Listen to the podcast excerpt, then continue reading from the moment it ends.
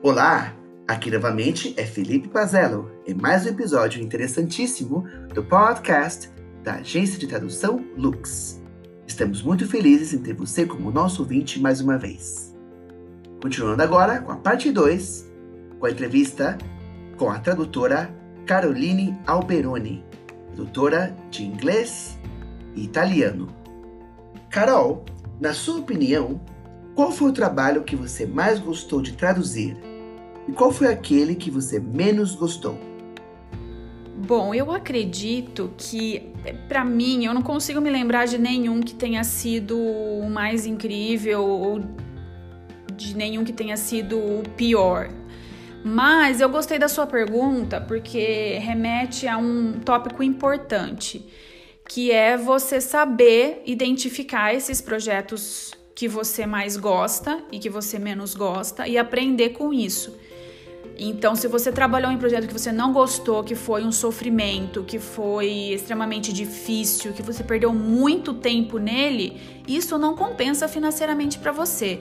Então, você tem que aprender a, a, a, aprender com esses com essas experiências. E, por exemplo, o que eu faço é não pegar mais esse tipo de projeto que me demanda muito tempo, muita pesquisa, não compensa, porque isso é não, não compensa tanto financeiramente e isso acaba sendo cansativo pra gente, né?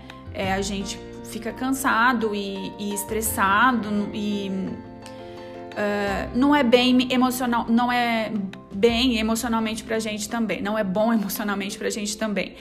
É, então, eu acredito que seja isso. Eu acho que cada vez mais eu tenho, eu tenha projetos que eu gostei menos de trabalhar, porque eu funciono nesse esquema de deu muito trabalho, me deu muita dor de cabeça, não compensou financeiramente, eu aviso o cliente ou, ou o project manager que eu não gostaria de pegar mais esse tipo de trabalho porque não é o meu perfil.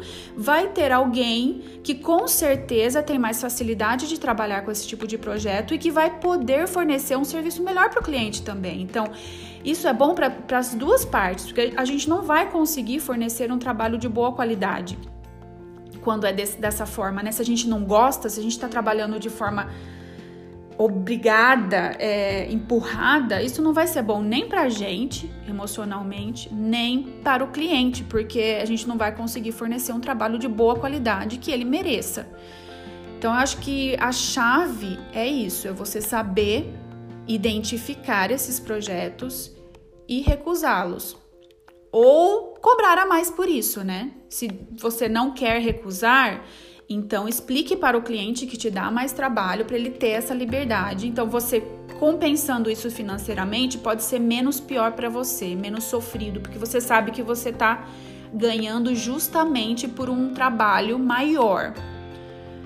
E quanto aos projetos que é, são gostosos de traduzir, bom, eu acredito que no geral, para mim, seja TI. Eu sempre fico muito feliz quando eu estou traduzindo TI flui, o trabalho flui é minha, é minha principal área de experiência, né?